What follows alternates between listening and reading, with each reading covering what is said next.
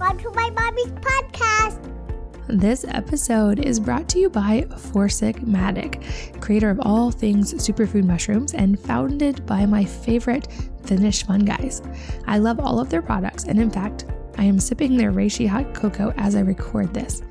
Their superfood mushrooms are always part of my daily routine, and I'll often have their coffee plus lion's mane or coffee plus cordyceps in the morning for energy and focus without as much caffeine as regular coffee. And all of their coffee blends have only about half as much caffeine as a cup of coffee. But the addition of the superfood mushrooms give you gives you just as much brain boost and focus. So whether you're trying to reduce your caffeine this is a great option. Or if you're just trying to increase your focus, it's great for that as well. Or if you're like me and you're trying to do both, you can have twice as much coffee for the same amount of caffeine. Throughout the day, I often sip their chaga and cordyceps in the afternoon for the antioxidants and immunity, and I always turn to their reishi elixir at night for improved sleep. They also just released skincare that is so clean that not only can you eat it, but it's encouraged. Their charcoal mask has activated charcoal to clarify, chaga and cacao for an antioxidant boost, and other superfood and herbal ingredients.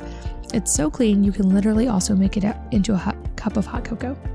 Their superfood serum contains a blend of avocado and olive oils with reishi and herbs for a hydrating skin boost, and it works super well.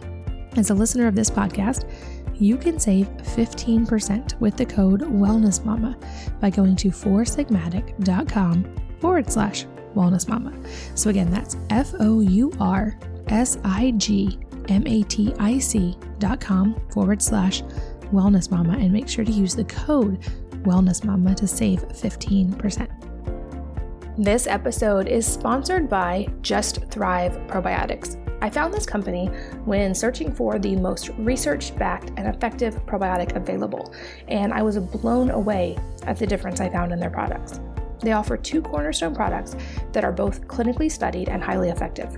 The first is their probiotic, which has been studied to help with leaky gut and to survive up to 1,000 times as much as other probiotics or as the beneficial organisms in something like Greek yogurt, for instance. The difference is their spore based strains work completely differently than other types of probiotics. Their probiotic is vegan, dairy free, histamine free, non GMO, and is made without soy, dairy, sugar, salt, corn, tree nuts, or gluten, so it's safe for practically everyone. I even sprinkle it in my kids' food or bake it into products because it can survive at really high temperatures. Their probiotic contains a patented strain called Bacillus indicus HU36, which produces antioxidants in the digestive system where they can be easily absorbed by the body. Their other product is a K2 7, and this is a nutrient you may have heard of. It's known as Activator X, a super nutrient that Weston A. Price, a dentist known primarily for his theories on the relationship between nutrition, good health, bone development, and oral health, he found that this is prevalent in foods in the healthiest communities in the world. The K2 from Just Thrive is the only pharmaceutical grade, all natural supplement with published safety studies. Like the probiotic, it is also gluten, dairy, soy, nut, and GMO free, and best are both taken with food, so I keep both on my kitchen table. Here's a tip too. My dad has trouble remembering to take supplements, so he actually taped these to his pepper shaker because he uses that at practically every meal. And now they're on his daily supplement list as well. You can check out all their products and learn more by going to thriveprobiotic.com forward slash Wellness Mama and using the code Wellness Mama 15 to save 15%. So again, that's Thrive Probiotic, T H R I V E P R O B I O T I C dot com forward slash Wellness Mama and the code Wellness Mama 15 to save 15%. Hello, and welcome to the Wellness Mama podcast. I'm Katie from wellnessmama.com, and I really hope that you will listen to this episode with an open mind and stick with me all the way through because I am talking to one of the smartest people I've ever met about some really important topics, including really scientifically tested breakthrough ways that they are managing, treating, and actually fixing things like anxiety, treatment resistant depression, PTSD, and so much more. And there are some great tips about things like even just improving your own sleep, your children's sleep, and your heart rate variability, which is one of the things most linked to health. And I'm here with Dr. David Rabin, who is the Chief Innovation Officer, co founder, and co inventor at Apollo Neuroscience. In his role, he's developing Apollo Neuroscience's IP portfolio and running clinical trials of the Apollo technology, the first wearable system to improve focus, sleep, and access to meditative states by delivering gentle layered vibrations to the skin. We're going to get into that today. Dr. Rabin is a board certified psychiatrist, a translational neuroscientist, an inventor, and has been studying the impact of chronic stress in humans for more than 10 years. He has specifically focused his research on the clinical translation of non invasive therapies that improve mood, focus, sleep, and quality of life in treatment resistant illnesses. He has four patent pending applications and 40 more recently filed. He received his MD in medicine and PhD in neuroscience from Albany Medical College and trained in psychiatry at Western Psychiatric Institute and Clinic at the University of Pittsburgh Medical Center. Dr. Rabin was also has also organized the world's largest controlled study of psychedelic medicines in collaboration with colleagues at Yale, the University of Southern California, and MAPS to determine the mechanism of psychedelic assisted psychotherapy in treatment resistant mental illness. It's really fascinating. Make sure to pay attention to that part of the podcast. And we're going to go deep on what that means and the implications for anyone suffering from those conditions. So, buckle your seatbelt and listen up. This is one of my favorite interviews to date. Here we go. Dr. David, welcome and thanks for being here. Thank you so much for having me, Katie. I really appreciate it you are undisputably one of the top experts in the country about this, and I'm so excited to go deep. But I'd love to hear first how did you get into this area of research to begin with? That's a great question. Uh, it's been a long, a long path, and I mean, I think the uh, original original uh, impetus for me was that as a kid, I had a, a lot of really vivid dreams and I would have dreams where I they were so real that I wasn't able when I woke up to r- realize which what that they what was you know from my real life and what was from a dream. And that really fascinated me because i was told you know as a child that what happens in dreams are not are not real uh, and not consistent with real life. But i was having these experiences that made me feel like uh, they were they were actually happening or had happened, and so that made me from a very early age really fascinated by consciousness and our sense of you know what is reality and what is this experience that we all share together. Um, and so from there, I started um, studying. I uh, over time uh, that field is actually turns out to be very difficult to study, which is no no strange fact to people in that area. And so I ended up pursuing um, the study of resilience because resilience being you know how well do we adapt to stress in our lives? Uh, because one thing that i noticed over time was that uh, particularly through my medical training was that many people are uh, have very severe trauma in their lives physical and mental and emotional and they overcome that uh, constructively and are able to use the uh, the mistakes that they've made or the trauma to learn from and to uh, strengthen themselves as people and um, and and become much better and and stronger versions of themselves. And you know we see that in a lot of the leaders in our community. Uh, and so I saw that, and then I also saw the population of people, which was overwhelmingly in the majority, who have had either equivalent who have had roughly equivalent levels of trauma, but have not overcome or have succumbed to uh, the trauma and not recovered effectively and developed uh, as a result physical or mental illness. And so I started looking at uh, in, on the cellular level with human uh, neural stem cells, looking at aging disorders of blindness and dementia and why some people would develop that compared to others. And then I did that for about six years in New York and then realized that I th- that the stress response mechanisms that go on in our neurons are actually very similar to the stress response mechanisms that occur on the whole body level, and that made me really interested in uh, mental health uh, and helping people cope with stress more constructively on the whole. And so I started. Um, I, st- I went into psychiatry and with a focus on uh, post traumatic stress disorder and um, treatment resistant mental illness like anxiety, depression, and uh, substance use disorders, and uh, particularly with a focus on you know why do people self medicate, for instance, and ultimately found that one of the key factors to helping people get better in these situations is helping them feel safe, whether that's in the office or whether that's at home. Safety is the single biggest factor that helps facilitate recovery and healing. And so, um, from experiencing that, we ended up developing a technology called, which is the Apollo technology that uses uh, vibration delivered through a wearable that actually induces feelings of safety in the body in near real time to help people cope with stress and perform under stress more effectively. That's so fascinating. And I definitely want to make sure we go deep on the Apollo in a minute. But I love that you mentioned the word resilience. And I'm curious before we move on to, I know things that are going to be obviously helpful with that, if there were any patterns or trends or traits that you saw in people in an aggregate that seemed to predict if they were going to be more resilient or not, or if they were going to express with mental illness, or if it was going to make them more resilient. Because that's something I think about a lot in, you know, how do I give my kids the tools? to become more resilient in life and how can we as individuals become more resilient in life so were there any patterns that showed up there yeah, absolutely. I, and I, I think uh, what's really the most interesting patterns I, that I've wit- that I've witnessed are, I think, cog- what we call cognitive patterns. So they're patterns about the way that we think about our lives. Um, so on a on a very basic level, this could be something like looking the way that we look at challenge or failure. Um, a lot of people in our society, we're taught oftentimes that when we're faced with challenge, especially challenge that we don't understand, um, we frequently ask the question, why me? You know, why do I have to go through this? Why do I have to face this? Rather than seeing the challenge or the opportunity to make mistakes as an opportunity for growth that pushes us to be be our best selves. Um, and I think the that the most important thing to think about when we talk about challenge uh, is that you know if we went through our lives completely unchallenged then we wouldn't be forced to learn a lot of the critical skills that we need for survival and and caring for ourselves. And we see that a lot in multiple different examples in our society.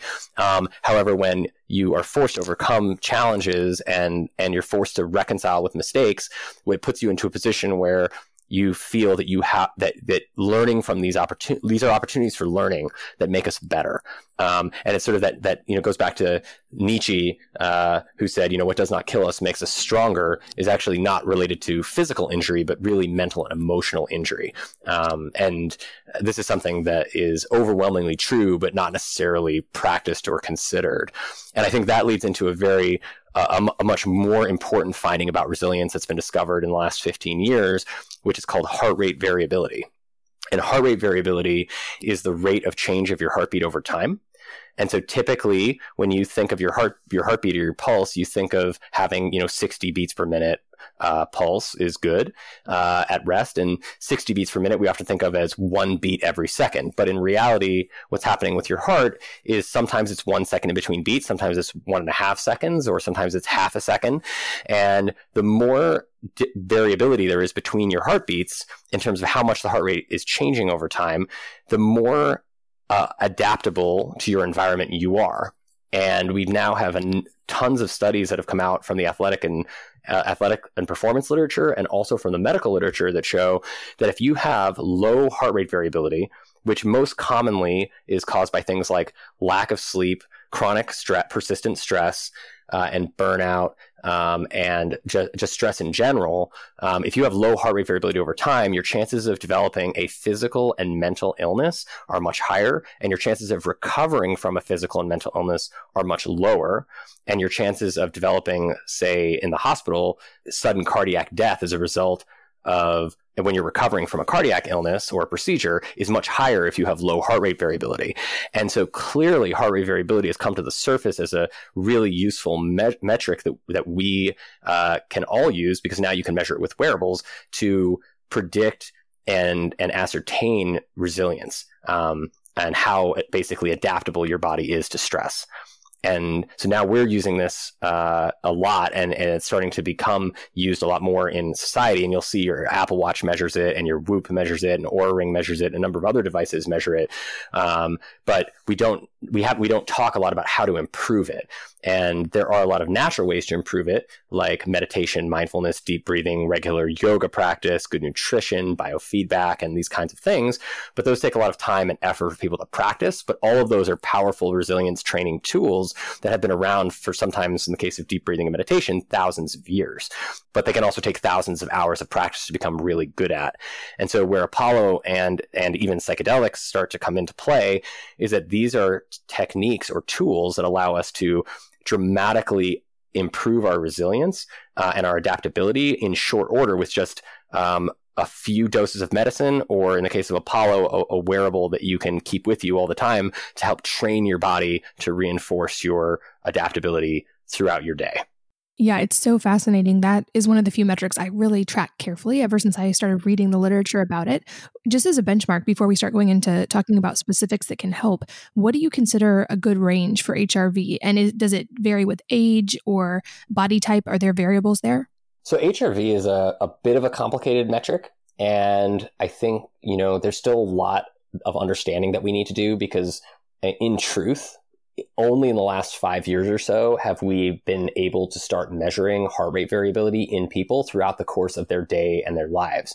Until until wearables like the Apple Watch and the Oura Ring and Whoop and some of these other things came out, heart rate variability wasn't really a metric that um, was used very much in the in the general population, and it was not, or or in the medical field, um, other than to predict, for example, your risk of sudden cardiac death, uh, and and it was not used in mental health really at all. And so um, there's still a lot of work that has to be done from understanding how heart rate variability changes over time. But ultimately, we we don't. So I guess the to answer your question, we don't exactly know what is a good heart rate variability for an, any one individual because everybody's baseline is different, and so. Um, I can tell you that you know ideally, ideally, you know, we, we want to have our heart rate variability somewhere between 60 and 120. Uh, when I see and work with the most elite performers or people who are expert meditators, uh, their heart rate variability is oftentimes in between 120 and just over 200 milliseconds, which is pretty incredible. So ideally, that could be our, that could be our goal is to aim for something in that range. But ultimately, you know, in general, with people like us who are very busy and active in our lives, having something between 60 and 120 milliseconds is is good uh, for for most people. And I think the goal is to just try to aim to trend your heart rate variability upward as much as possible um, because we don't know what your maximum is. There may not be a maximum uh, for your heart rate variability. And so uh, ultimately, more importantly than a single measurement is trending it over time and making ensuring that you are continuing to practice activities that promote a positive trend in HRV rather than the opposite. And people who are really chronically stressed out will oftentimes have an HRV that's in the 20 to 40s range or even lower. And that correlates with a lot of the decrease in performance and recovery and poor sleep and uh, poor mood regulation and things that we've been talking about. That makes complete sense. I know I feel like pretty accomplished as a mom of six when I can keep mine over 100 on a daily basis. But I know I've heard from people who it's more in like the 30s or 40s and they want some ways to increase that. So that's really helpful to understand. I've also have a friend who is very conscious of breathing and meditation and all of that, and his is routinely over 200, which I didn't even know was possible till I met him. So I think you're right. There's so many variables that come into play there. And I want to make sure we have enough time to talk about this. So I'm just going to jump into the like semi controversial big stuff right now. I mentioned in your bio that you helped organize the world's largest controlled study of psychedelic medicines with Yale, USC, and MAPS to study the mechanism of psychedelic assisted psychotherapy in treatment resistant mental illness. Um, and there's a lot I want to unpack here. Before we move on, though, can you explain what MAPS is? Because people may not be familiar with MAPS. Sure. MAPS is the Multidisciplinary Association of Psychedelic Studies. Uh, that is a not, nonprofit that was started by Rick Doblin and colleagues in 1985 uh, to basically forward research into psychedelic um, and really what's called altered state medicines. So these are medicines that change our mindset in sh- uh, over a short period of time, pretty significantly, that facilitate states of healing or that states that promote healing. And so uh, originally, you know, when I think when we look when we look back, it's very easy to forget about the original research that led up to all of this work that MAPS has done, but um, ultimately uh, psychedelics medicines like LSD and and MDMA and a lot of the and uh, the medicines even psilocybin which is a you know comes from um, comes from mushrooms were medicines that were traditionally used to treat trauma mental and emotional trauma. And even in the originally in the 50s 60s and 70s this was the chief use of these medicines um, unfortunately they were they were you know not controlled properly and they were released out into the public and became substances of abuse and so ultimately that led to a lot of the political uh, the you know the politiciz- politicization of these medicines and unfortunately the banning of a lot of them in the U.S., which prevented research. And so MAPS in 1985, particularly uh, you know with Rick Doblin's brilliant said, okay, we know that these medicines are really, really effective. And we know that if they're used in the proper, uh, safe setting, that they can deliver incredible results therapeutically for mental and physical, uh, mental and emotional illness. And that you can do a pretty good job of providing safe experiences as long as you properly prepare the subject and have a well curated experience with therapists and, or doctors present. And then you have the uh, integration sessions where you, you know, really take everything that you learned from these experiences and and integrate them into your life afterwards, ideally with the assistance of a therapist who understands what you're going through. And so MAPS and and Rick Rick Doblin went and basically said, you know, well, what do you what what is going to be the best way to get these medicines out there? Well, let's use them to help people who have the most severe conditions that are untreatable with any other medicine in Western in, in, in the Western medicine, particularly in mental health. And so he started to focus on PTSD uh, and particularly veterans with uh, treatment resistant PTSD. And fast forward now to um, just a few years ago, the five year review results came back from the FDA phase two study of treatment resistant PTSD using uh, psychotherapy assistance with MDMA, which is a 12 week protocol with just three doses of medicine delivered with two therapists in eight hour sessions. And most of the 12 weeks is psychotherapy. And ulti- and what happens is that the results five years out show that over 60% of these of these folks who are diagnosed with treatment resistant PTSD, who on average have had PTSD not responsive to any Western medicine for on average 17 years, five years after just three doses of MDMA and 12 weeks of therapy are completely 60% are completely symptom free. And this is a groundbreaking result for psychiatry because it it is using medicines in a paradigm that we have not not understood medicines to be useful before. And so typically in psychiatry, we prescribe, we're taught to prescribe medicines that people take every single day. Um, and that you take these medicines every day, and ideally you also go to therapy and over time you get better. But what we ultimately see is that unfortunately people become dependent on the medicines or have significant side effects from medicines that prevent them from taking them. And so where where drugs or medicines like MDMA and and psilocybin and some of the other psychedelics come in is that they are inducing rapid long lasting change in people that with only three doses of medicine that don't require continued daily usage. And people ultimately who go through these these treatments are um, ex- what, what they what happens is after they experience these these medicine sessions they and integrate everything they've learned with their therapist a lot of the work happens on their own because they are now they now feel safe enough and feel motivated enough to embrace change in a positive way in their own lives. And so a lot of the healing ultimately comes from within them within themselves and MDMA or psilocybin are really used as a tool to help open up and remind people that they have capacity that we have the capacity to self heal um, and so that's what a lot of these studies have been moving towards. And um, now MDMA has actually just started its phase three trial with the FDA uh, in just over 200 subjects. And uh, we are working with them to with maps to uh, collect saliva samples from all these subjects before and after their treatment so that we can look at the changes to the DNA expression of trauma and reward response and stress and reward response genes that we believe to be contributing to the long lasting outcomes from these medicines. That's amazing and really striking because I know that you and I talked about this in person, but when it comes to mental health and medication, this is, I mean, you said it was groundbreaking, but like truly astonishing compared to things like the traditional treatments for anxiety and depression. Is that right? I mean, I know we talked about how the, that ratio of side effects to actual positive outcome, what that looks like in the treatments that are used now versus what it could look like in psychedelics. But can you go a little deeper on that? Uh, yeah, I mean, I think that the so so one thing that we are oftentimes not told as physicians by the pharmaceutical companies is that when you really look at the data overwhelmingly of people who are treated by antidepressants or antipsychotic medicines for instance what we look at are two major numbers that are really important or statistics that are really important. One of them is called a number needed to treat which is how many people do you need to give a medicine or a therapy for them to experience positive therapeutic benefit? And the second one is number needed to harm, which is how many how many medicines or therapies do you need to give to somebody or give to people to start to see side effects pop up.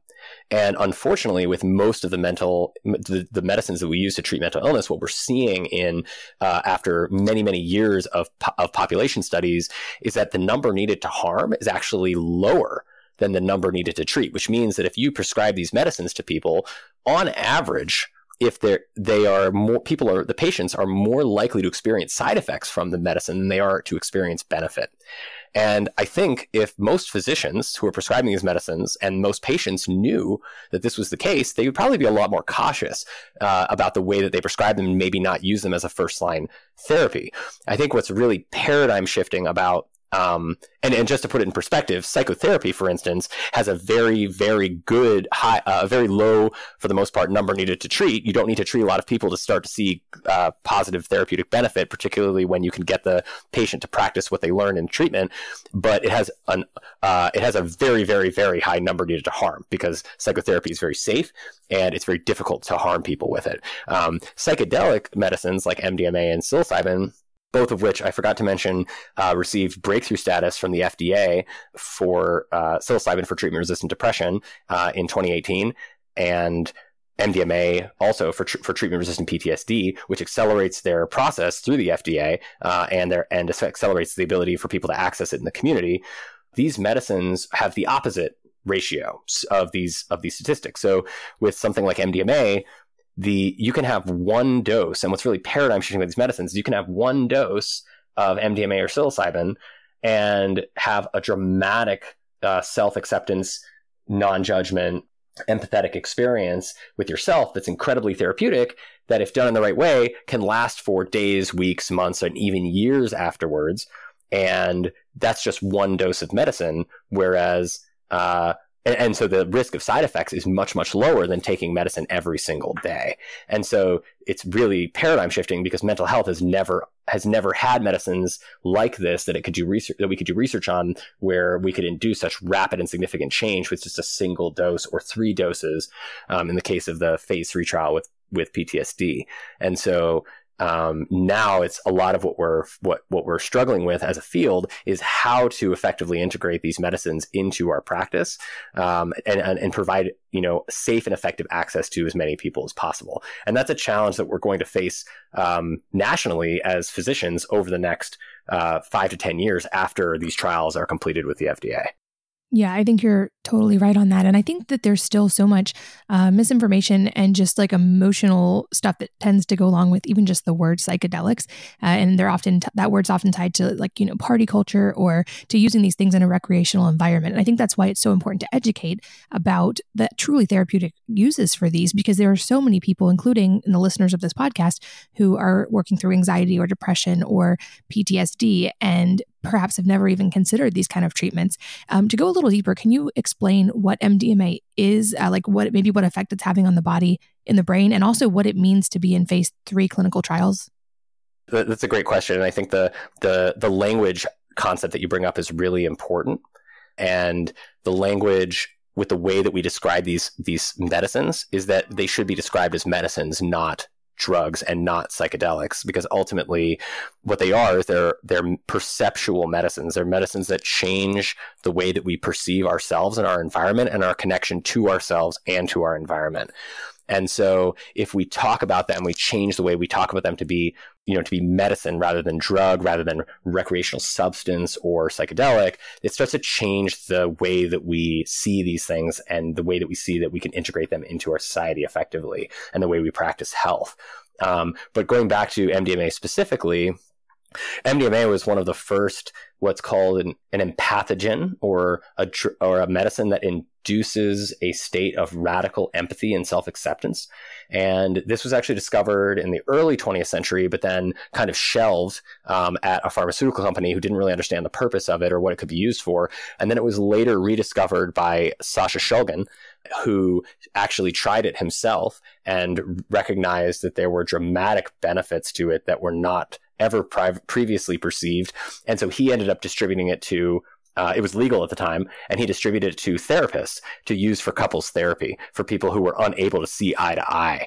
And it worked incredibly well. And there's a ton written on the subject, which all happened in the 70s and 80s prior to MDMA becoming um, a, a recreational substance of abuse. And it was also used for trauma treatment.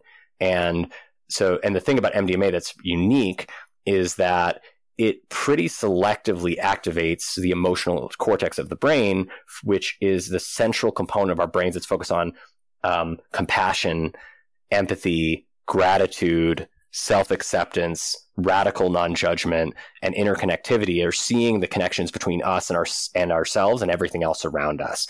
And when you and I think a lot of the the, one of the best ways to describe the MDMA experience that we like to use for people is what we is what we call child's eyes, which is being able to go have an opportunity to go back and see the world again and see yourself again as you did when you were a child before anything bad happened to you or you had seen anything bad happen in your life. Uh, and MDMA, interestingly enough, is also not a traditional psychedelic, so it doesn't in it doesn't provide uh, really hallucinations or perceptual disturbances in your environment where you see things or hear things that aren't that you you know don't believe are there. And so it's a it's a very um, safe and emotionally connecting and comfortable experience. But one of the main things that most people say when they experience MDMA for the first time uh, whether they're in a therapeutic setting or not, is that they experience this feeling of radical safety. And radical safety is critical because that's something that we always strive to to provide people in our therapy sessions without drugs. And it's uh, it's and, and what radical safety does is safety allows us to see and understand and take action on opportunities for change that we may have not seen or made the steps to to forward when we're in a state of fear or threat and or perceived fear or threat because threat and fear especially over time directly inhibit our ability to change and so safety is critical for change. And we now know this not only from psychotherapy and the history of psychoanalysis, but also from, but also from these new studies that are coming out about MDMA, which really just focuses on providing the subject with um, feelings of radical safety that dramatically accelerates their ability to change themselves with the help of a therapist or two therapists. And so phase three, the, the why it's so significant that these are in phase three is because with the FDA is because phase three studies are the final step for a drug or medicine or therapy to reach the public. Um, and so at this point, MDMA has already gone through phase one trials, which look at toxicity and look at side effects, which were very, they had very good results and, and side effects were very, very minimal, uh, and, and not significant compared to many of the other substance medicines that we prescribe. And phase two is the trial that was completed that I told you about, which had the dramatic results in a, in a population of about roughly 100 subjects with treatment resistant PTSD, where five years out, something like 60% of people were uh, still symptom free and without any further medicine or therapy. And um, so phase three is a much larger double blind randomized rigorous con- uh, controlled trial that ultimately is the final step that MDMA has to go through and all medicines, new medicines have to go through before it can be prescribed by a physician freely in a clinic. And so uh, this is really exciting for our field because MDMA will likely be, in addition, ketamine already exists uh, legally and can be used for psychedelic assisted psychotherapy as well for treatment resistant depression. But MDMA will be the first medicine that was illegal or uh, illegal back in the 80s, 70s, and 80s that will now be ultimately legalized for treatment of severe treatment resistant uh, PTSD and other eventually other mental illnesses as well. That's amazing and really exciting. And I definitely resonate with what you said about that feeling of safety because uh, having been through experience that created PTSD for me in the past. That's a profoundly painful thing to feel not safe in your own body. And then to experience what you mentioned about self acceptance and self love when you haven't for so long is really dramatic and striking. And it makes total sense to me why people could see really drastic changes in such a short time from these kinds of medicines. Um, you also mentioned that psilocybin received breakthrough status. So, walk us through a little bit how psilocybin is different or the same as MDMA and how it's used in a clinical setting.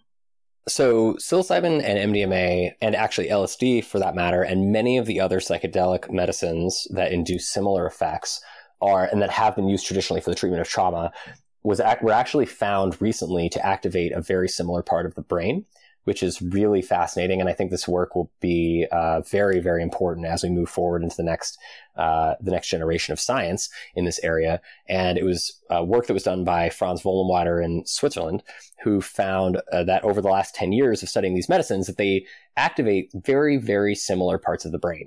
And not only very similar, but actually at the same or right near the same receptor site, which is called the 5-HT2A receptor which is a receptor, a serotonin receptor that is predominantly located in the cerebral cortex of the brain, which is where we store our memories and experiences, and also uh, not just physical memories and experiences, but also emotional memories and experiences. And what happens is, and and what we believe to be happening is that when based on the work that that uh, group did, is that when you experience meaningful interactions in your life, whether it's drug or drug or substance or medicine related, or it's just a, a, experience that comes from having a great time hanging out with your friends in a really positive environment, you're activating the 5-HT2A receptor, which gives meaning to your experiences. And the meaningfulness of these experiences seems to be a factor of activation of this receptor site in bursts. And the reason that's important is because what the most common side effect of people who take serotonin, selective serotonin reuptake inhibitors for depression or anxiety uh, is that they feel numb.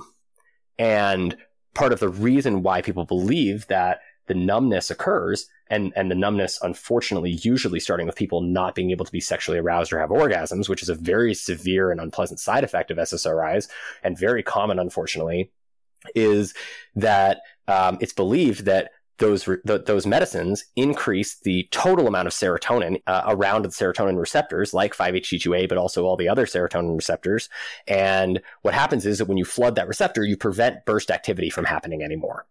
And so burst activity comes from having meaningful experiences in your life again, or using tools that help enhance the access to meaningful experiences. So that's sort of, that's where MDMA and psilocybin come in and LSD, which directly have been found now to bind the 5-HT2A receptor and provide this significant or facilitate the significant burst of activity at that receptor site, which now is believed to be the single source, most important source of how people experience these dramatic changes in meaning or in sense of meaning towards self and others when they take these medicines.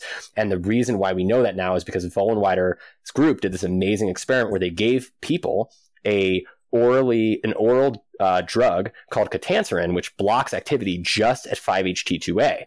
And when they showed is that when people take psilocybin mushrooms or uh, or psilocybin extract or LSD, that when they take ketanserin as well, it completely blocks any effect from these uh, psychedelic medicines in terms of shift in meaning.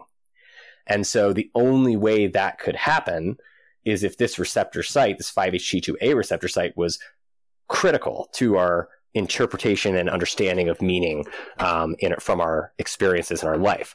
And so there's still a lot of work, obviously, that has to be done in this area to flesh out exactly what's going on with these medicines and how they work but ultimately the meaningfulness of all of this is that you can change you can we have the capacity to change how we interpret meaning from our lives on a regular basis. And this can be with things like human touch calming soothing music deep breathing or meditative mindfulness or uh, psychedelic medicines or things like apollo wearable and and and that technology and all of these different things are tools that can be used in, in very uh, specific ways to help us feel safe by enhancing positive meaning in our lives. And so that seems to be the way that most of these things are working. And they all have slightly different ways that they work, but ultimately that seems to be the way that they all kind of converge is on helping us be more present and be more safe by being safe and accepting of ourselves so that we can change the way that we see ourselves or change the way that we see the meaning that comes from within ourselves and from everything else around us in our lives. That's probably the best explanation I've ever heard. And I love that you went into the actually what's happening biologically in our body, because I think that for me at least, understanding that really helps me to understand the true benefit of things like this. This episode is brought to you by Four Sigmatic, creator of all things superfood mushrooms and founded by my favorite Finnish fun guys. I love all of their products, and in fact, I am sipping their reishi hot cocoa as I record this. Their superfood mushrooms are always part of my daily routine, and I'll often have their coffee plus lion's mane or coffee plus cordyceps in the morning for energy and focus without as much caffeine as regular coffee. And all of their coffee blends have only about half as much caffeine as a cup of coffee. But the addition of the superfood mushrooms give you gives you just as much brain boost and focus. So whether you're trying to reduce your caffeine this is a great option. Or if you're just trying to increase your focus, it's great for that as well. Or if you're like me and you're trying to do both, you can have twice as much coffee for the same amount of caffeine. Throughout the day, I often sip their chaga and cordyceps in the afternoon for the antioxidants and immunity, and I always turn to their reishi elixir at night for improved sleep. They also just released skincare that is so clean that not only can you eat it, but it's encouraged. Their charcoal mask has activated charcoal to clarify, chaga and cacao for an antioxidant boost, and other superfood and herbal ingredients. It's so clean you can literally also make it into a cup of hot cocoa. Their superfood serum contains a blend of avocado and olive oils with reishi and herbs for a hydrating skin boost, and it works super well. As a listener of this podcast, you can save 15% with the code WellnessMama by going to foursigmatic.com forward slash wellnessmama. So again, that's F O U R S I G M A T I C dot com forward slash wellnessmama and make sure to use the code WellnessMama to save 15%. This episode is sponsored by Just Thrive Probiotics. I found this company when searching for the most research backed and effective probiotic available, and I was blown away at the difference I found in their products. They offer two cornerstone products that are both clinically studied and highly effective. The first is their probiotic, which has been studied to help with leaky gut and to survive up to 1,000 times as much as other probiotics or as the beneficial organisms in something like Greek yogurt, for instance. The difference is their spore based strains work completely differently than other types of probiotics. Their probiotic is vegan, dairy free, histamine free, non GMO, and is made without soy, dairy, sugar, salt, corn, tree nuts, or gluten, so it's safe for practically everyone. I even sprinkle it in my kids' food or bake it into products because it can survive at really high temperatures. Their probiotic contains a patented strain called Bacillus indicus HU36, which produces antioxidants in the digestive system where they can be easily absorbed by the body. Their other product is a K2 7, and this is a nutrient you may have heard of. It's known as Activator X, a super nutrient that Weston A. Price, a dentist known primarily for his theories on the relationship between nutrition, good health, bone development, and oral health, he found that this is prevalent in foods in the healthiest communities in the world. The K2 from Just Thrive is the only pharmaceutical grade, all natural supplement with published safety studies. Like the probiotic, it is also gluten, dairy, soy, nut, and GMO free, and best are both taken with food, so I keep both on my kitchen table. Here's a tip too. My dad has trouble remembering to take supplements, so he actually taped these to his pepper shaker because he uses that at practically every meal. And now they're on his daily supplement list as well. You can check out all their products and learn more by going to thriveprobiotic.com forward slash Wellness Mama and using the code Wellness Mama 15 to save 15%. So again, that's Thrive Probiotic, T H R I V E P R O B I O T I C dot com forward slash Wellness Mama and the code Wellness Mama 15 to save 15%. And it's also important to note, unfortunately, that things like psilocybin and MDA, MDMA are currently not legal in the US, at least. So while they show really promising results, and I'm hopeful for the future of those. Um, they're not really accessible to most people, which is why I'm so excited for the Apollo. And I would love for you to really walk us through and explain it because when you and I talked about this, it kind of blew my mind. And I got the chance to try the prototype when I was with you and was amazed at how how much of an effect I actually felt and the change I saw in heart rate variability in tracking it. So walk us through how the Apollo is both similar or different and what it's doing to the body. So Apollo is the first wearable technology that that uses uh, gentle layered vibrations delivered to the body uh, through a small wearable. It's about the size of an Apple Watch that can be worn on the ankle or wrist, and these frequencies have been proven in double-blind, randomized, placebo-controlled trial uh, to show that we can enhance focus and calm and performance under stress by balancing the nervous system in near real time. And basically the way the reason we developed these frequencies and we even bothered to explore this path was that I was seeing patients who had PTSD and anxiety and depression who were severely treatment resistant, not responding to anything else, uh, any other medicines or therapies because they just didn't feel safe. And when they came into my office, they, and we talked for an hour, they would say, I feel so much better and I feel like I can make these changes in my life that we worked on. But then when they leave, they would instantly be triggered again and not be able to in- practice these things because they just didn't feel safe enough to make those kinds of changes. And so we uh, I have a background in music and uh, grew up playing music. Never, it was never very good, but I always had a, a, great appreciation for music, especially the way that it changed how I feel. Um, and that I would use some music to study and some music to wake up and other music to help me fall asleep. And that was always really interesting to me because I never understood why that worked so well and why so many people got the same similar benefits from music. And so I started talking to my patients about that and what they were using. And um, a lot of them use music to feel calm and use music to help them uh, through their through their day and to feel safe and help them make change and interact and their engage in their day to day lives more effectively. And um, many of these people, also important to note, as a substance abuse psychiatrist, many of these people had drug abuse histories, um, which were oftentimes drugs that were prescribed to them by doctors and doctors who just didn't understand how to treat their conditions effectively um, and were sort of, you know, at, at their wits' end.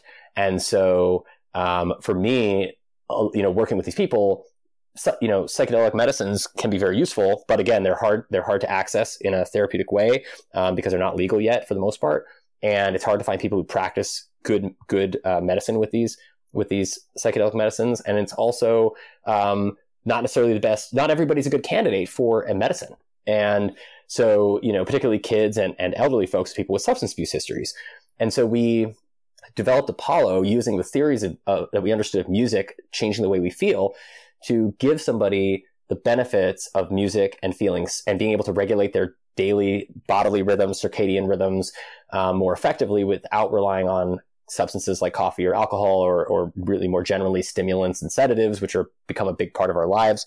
Um, and to really show you that using something as minimal as a little vibrating pod on your wrist that or on your ankle that you you have the capacity to control your energy levels to decide when you want to be focused and awake when you want to fall asleep and when you want to meditate and calm down. And that over time um, using these and we now have over 1500 people who have tried this in the wild um, with our wearable prototypes and we found that overwhelmingly people are using it in place of caffeine and in place of you know alcohol and sedatives at night to fall asleep. And and it's having great benefit in terms at least from the preliminary results in terms of symptom relief in some of these treatment resistant um, mental illness conditions.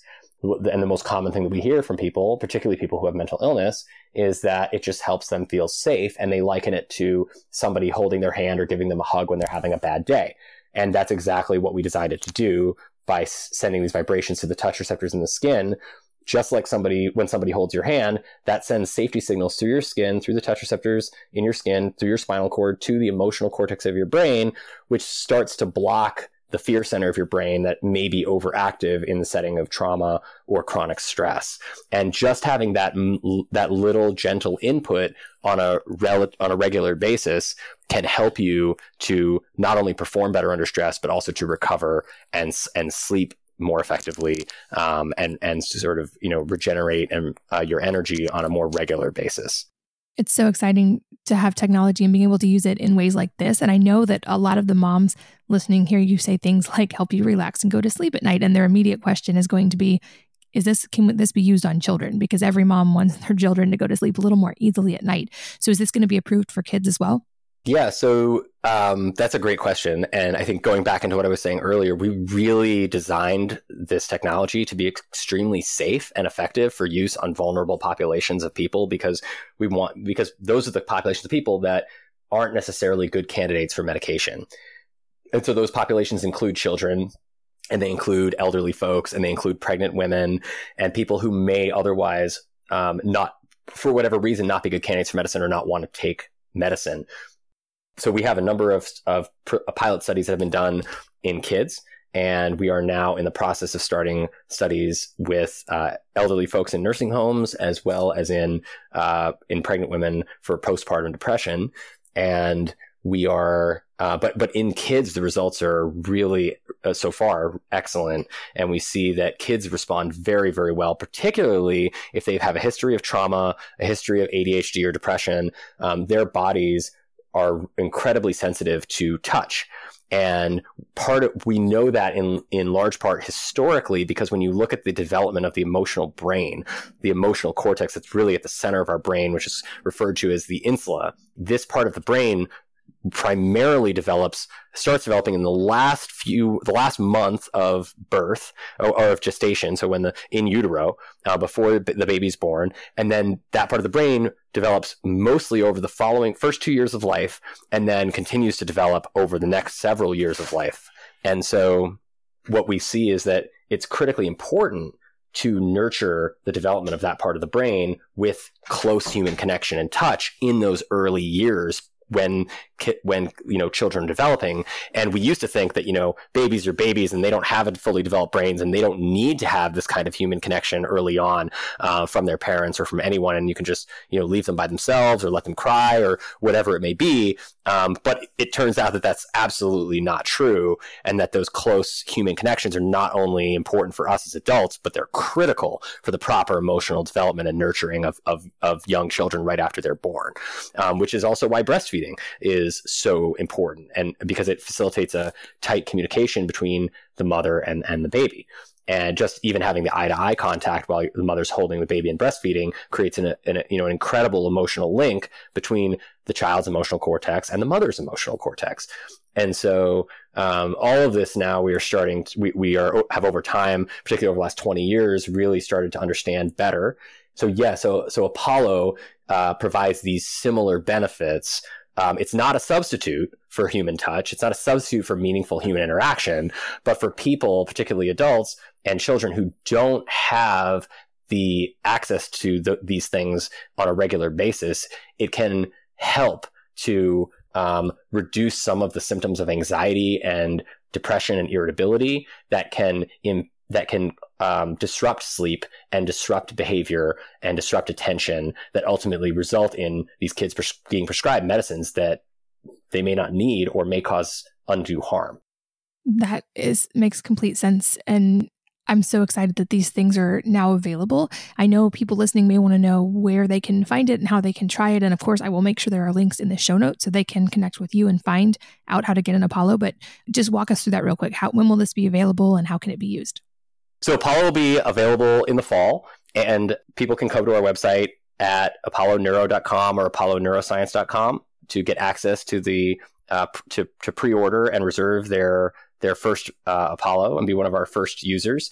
Uh, and I think important to note is that the Apollo, uh, the use of Apollo is the onset of effect is typically very quick for most people. We see in the lab it's about three minutes before your body starts to change in terms of heart rate and breathing um, and brainwave patterns. And so what we typically recommend and and how it's we we designed the app and system to be used is intentionally so that you have a specific goal in mind and say I want to wake up, I want to focus, I want to meditate, I want to relax or I want to fall asleep. And you click on that for how long amount of time you would like to you would like that effect to last for. And then the effects typically last for anywhere from 30 minutes to two hours after you use the after the vibration stops which is consistent with how long healing touch or therapeutic touch lasts in the body as well. And so uh, the over time, what will happen is that the software will continue to learn about your body and the way that that you interact with it to optimize the timing of delivery and the specific settings at, that you receive, so that it works better for you the more you use it, and it grows with you and continues to to teach you about how to be more mindful um, and how to be more present in your day to day life so that over time, similarly to practicing yoga or similarly to practicing meditation, Apollo's effects are, uh, seem to come on more quickly as you use it and they last longer because people's nervous the, the, user's nervous system becomes tuned and practiced to the apollo effect which is really critical and something that i think should we should not go without mentioning, which is that practice makes perfect. And I know my mom told me that, and probably a lot of our uh, your, the listeners tell uh, have have heard that before too. But and I never really understood what that means, what that meant to uh, to me. But what I realized over the last few years is that if you practice uh, thinking about something in a certain way or doing something in a certain way, whether it's good or bad, constructive or positive, you will get better at it. And so if you practice being stressed out or being traumatized or being upset or angry, you'll get really, really good at those things. And if you practice feeling calm under stress, being relaxed, being able to regulate your emotions more effectively. You practice honing your attention and focusing um, more frequently and concentrating, you will get better at those things. And so ultimately, what Apollo and meditation and breath work and all these things have in common is that they all effectively help the user to practice this, this skill of balancing your nervous system, which over time results in an enhanced ability to recover uh, and return to homeostasis more quickly, which has long, you know, perf- which has these ultimate impacts in terms of focus and performance and sleep.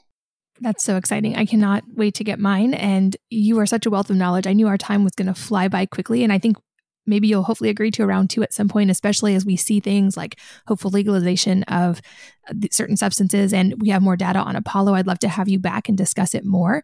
But toward the end of episodes, there's a few questions I love to ask. The first being if there are a few things that you feel like are misunderstood or not understood about this area of expertise. That's a great question. I think there's a lot to talk about here, but I'll I'll focus on a few things that I've been thinking about. Um, I think the first is that the field of psychiatry and psychology is often stigmatized as uh, this mental health field that's not for everyone, and I would argue the complete opposite, which is that psychiatry and psychology is about healthy living through understanding our lives better and understanding ourselves better. And that has nothing to do with mental illness and it has nothing to do with being, you know, looked down upon by society as less than, less than everyone else. It has to do with being your best self and, and teaching yourself how to be your best self as for as much of the time that we're on this earth as possible. And when we start to embrace um, that understanding of mental health and and psychology and psychiatry, it will it changes the way that we think about self care and healing.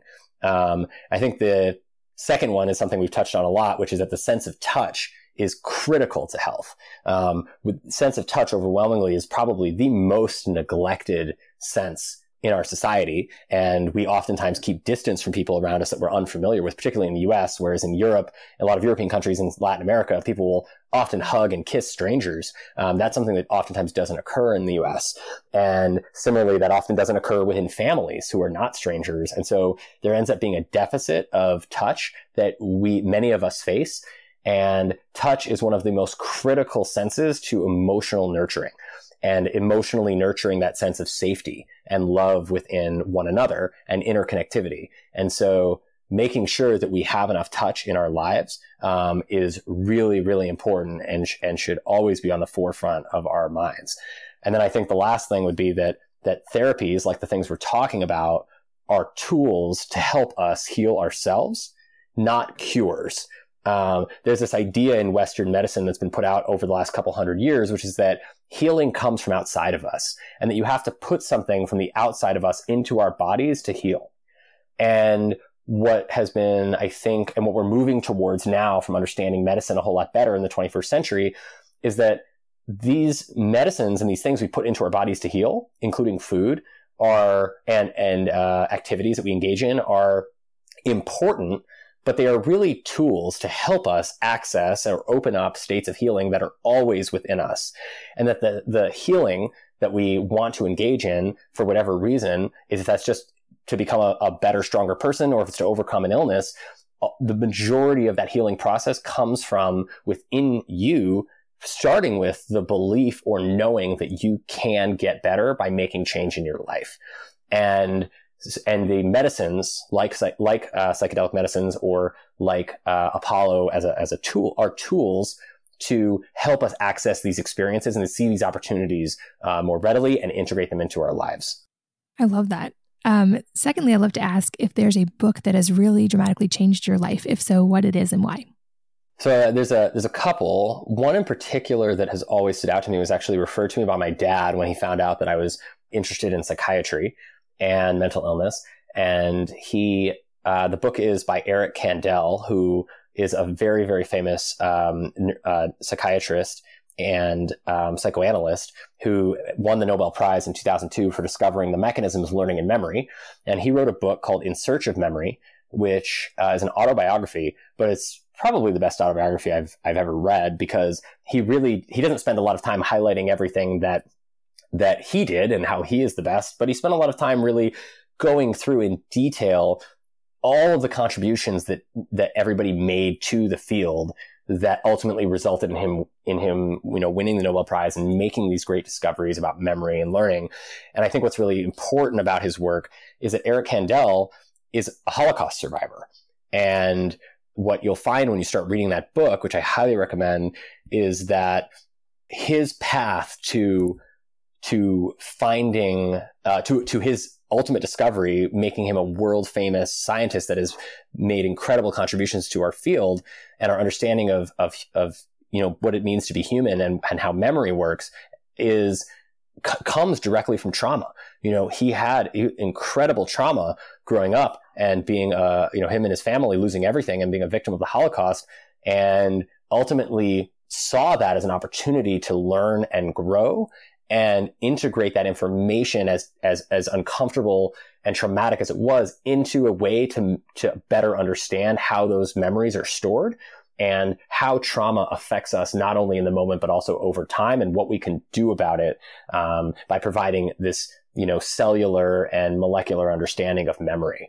And so if anybody is you know has ever thought about being interested in this area uh, or if you are you know not interested in this area, I would still recommend that you check out this book. And it's something that anybody can read. Uh, it's it's written at a at a level that you know anybody can understand, and and I think it gives probably one of the best introductions to the most important discoveries in the field of neuroscience in the 20th century. I will definitely have to check that one out too. That's a new recommendation on here. Thank you for that. And lastly, any takeaways or final parting advice? I know we've covered so many topics and gone deep, and I this is one of my favorite episodes to date, truly. But any parting advice to leave with the listeners? I really appreciate that. Thank you. Uh, this has been really fun. Um, I think the I think the you know the parting advice would be just reiterating a couple things that we talked about earlier, which is that you know failure and mistakes and challenge are opportunities for growth they are they are not opportunities for self criticism or self deprecation. I think it's important to have a healthy amount of, of, of self criticism so that you can look at yourself objectively or try to look at yourself objectively as often as possible. And, you know, self deprecation is an amazing form of humor, but ultimately, the, if we, if we are uh, afraid of failure and mistakes and challenge, then we're afraid of growth. And we have to change our mindset actively to embracing challenge and failure as something that makes us better rather than something that brings us down. And the sooner that we do that, the sooner that you can realign yourself with a path of positive growth. And that's something that I work on with my patients all the time. And, and when they grasp it, that is when I see that the most dramatic change and the changes in their lives start to really take hold. Um, and with that immediate, you know, I think it's also important to, you know, that practice makes perfect. You, if you've been practicing being stressed out for years, chances are if you change your habits for a couple days or a month, you're not going to fix everything. Uh, it's going to take time. And it's important to be patient and compassionate with yourself and understand that these changes don't happen overnight. There are certain things that can accelerate the process, like Apollo or like uh, psychedelic medicines. But in general, these changes require investment and effort and practice, just like the practice we put into being stressed out. And so, um, by focusing on embracing challenge and, and embracing mistakes and to learn from them and grow and also to folk to embrace practicing things that we really value that are these positive constructing constructive coping strategies in our lives um, including the way that we approach uh, stress and challenge then all of these things gradually start to take hold and over time people do see dramatic benefit but you have to know that you can get better and you and, and most people do and, and, and so it's really about changing your mindset to understand that healing is possible and that healing comes from within and that when we challenge ourselves and when we practice that we maximize our potential to be the best people and the most healthy versions of ourselves that we can be. What a perfect place to wrap up. And I do hope that you'll take me up on a round two someday, especially as there's so many exciting things going on in your field and with the potential legalization of these substances. So I'm really, really appreciative for all the work that you do in pushing this forward and all of the research you've done and development of the Apollo. I'll make sure, again, all those links are in the show notes so that you can find them and learn more, as well as some resources that you passed along, Dr. David, for people who are interested in understanding psychedelics and all of these treatments on a deeper level. But I cannot thank you enough for your time. I know how busy you are, and I'm honored you took the time to be here today.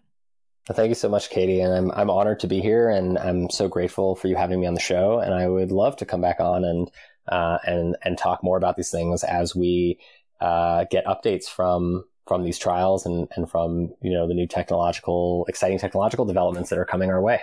Amazing. And of course, thanks to all of you for listening and sharing one of your most valuable assets, your time, with both of us today. We're so grateful that you did. And I hope that you will join me again on the next episode of the Wellness Mama podcast. If you're enjoying these interviews, would you please take two minutes to leave a rating or review on iTunes for me?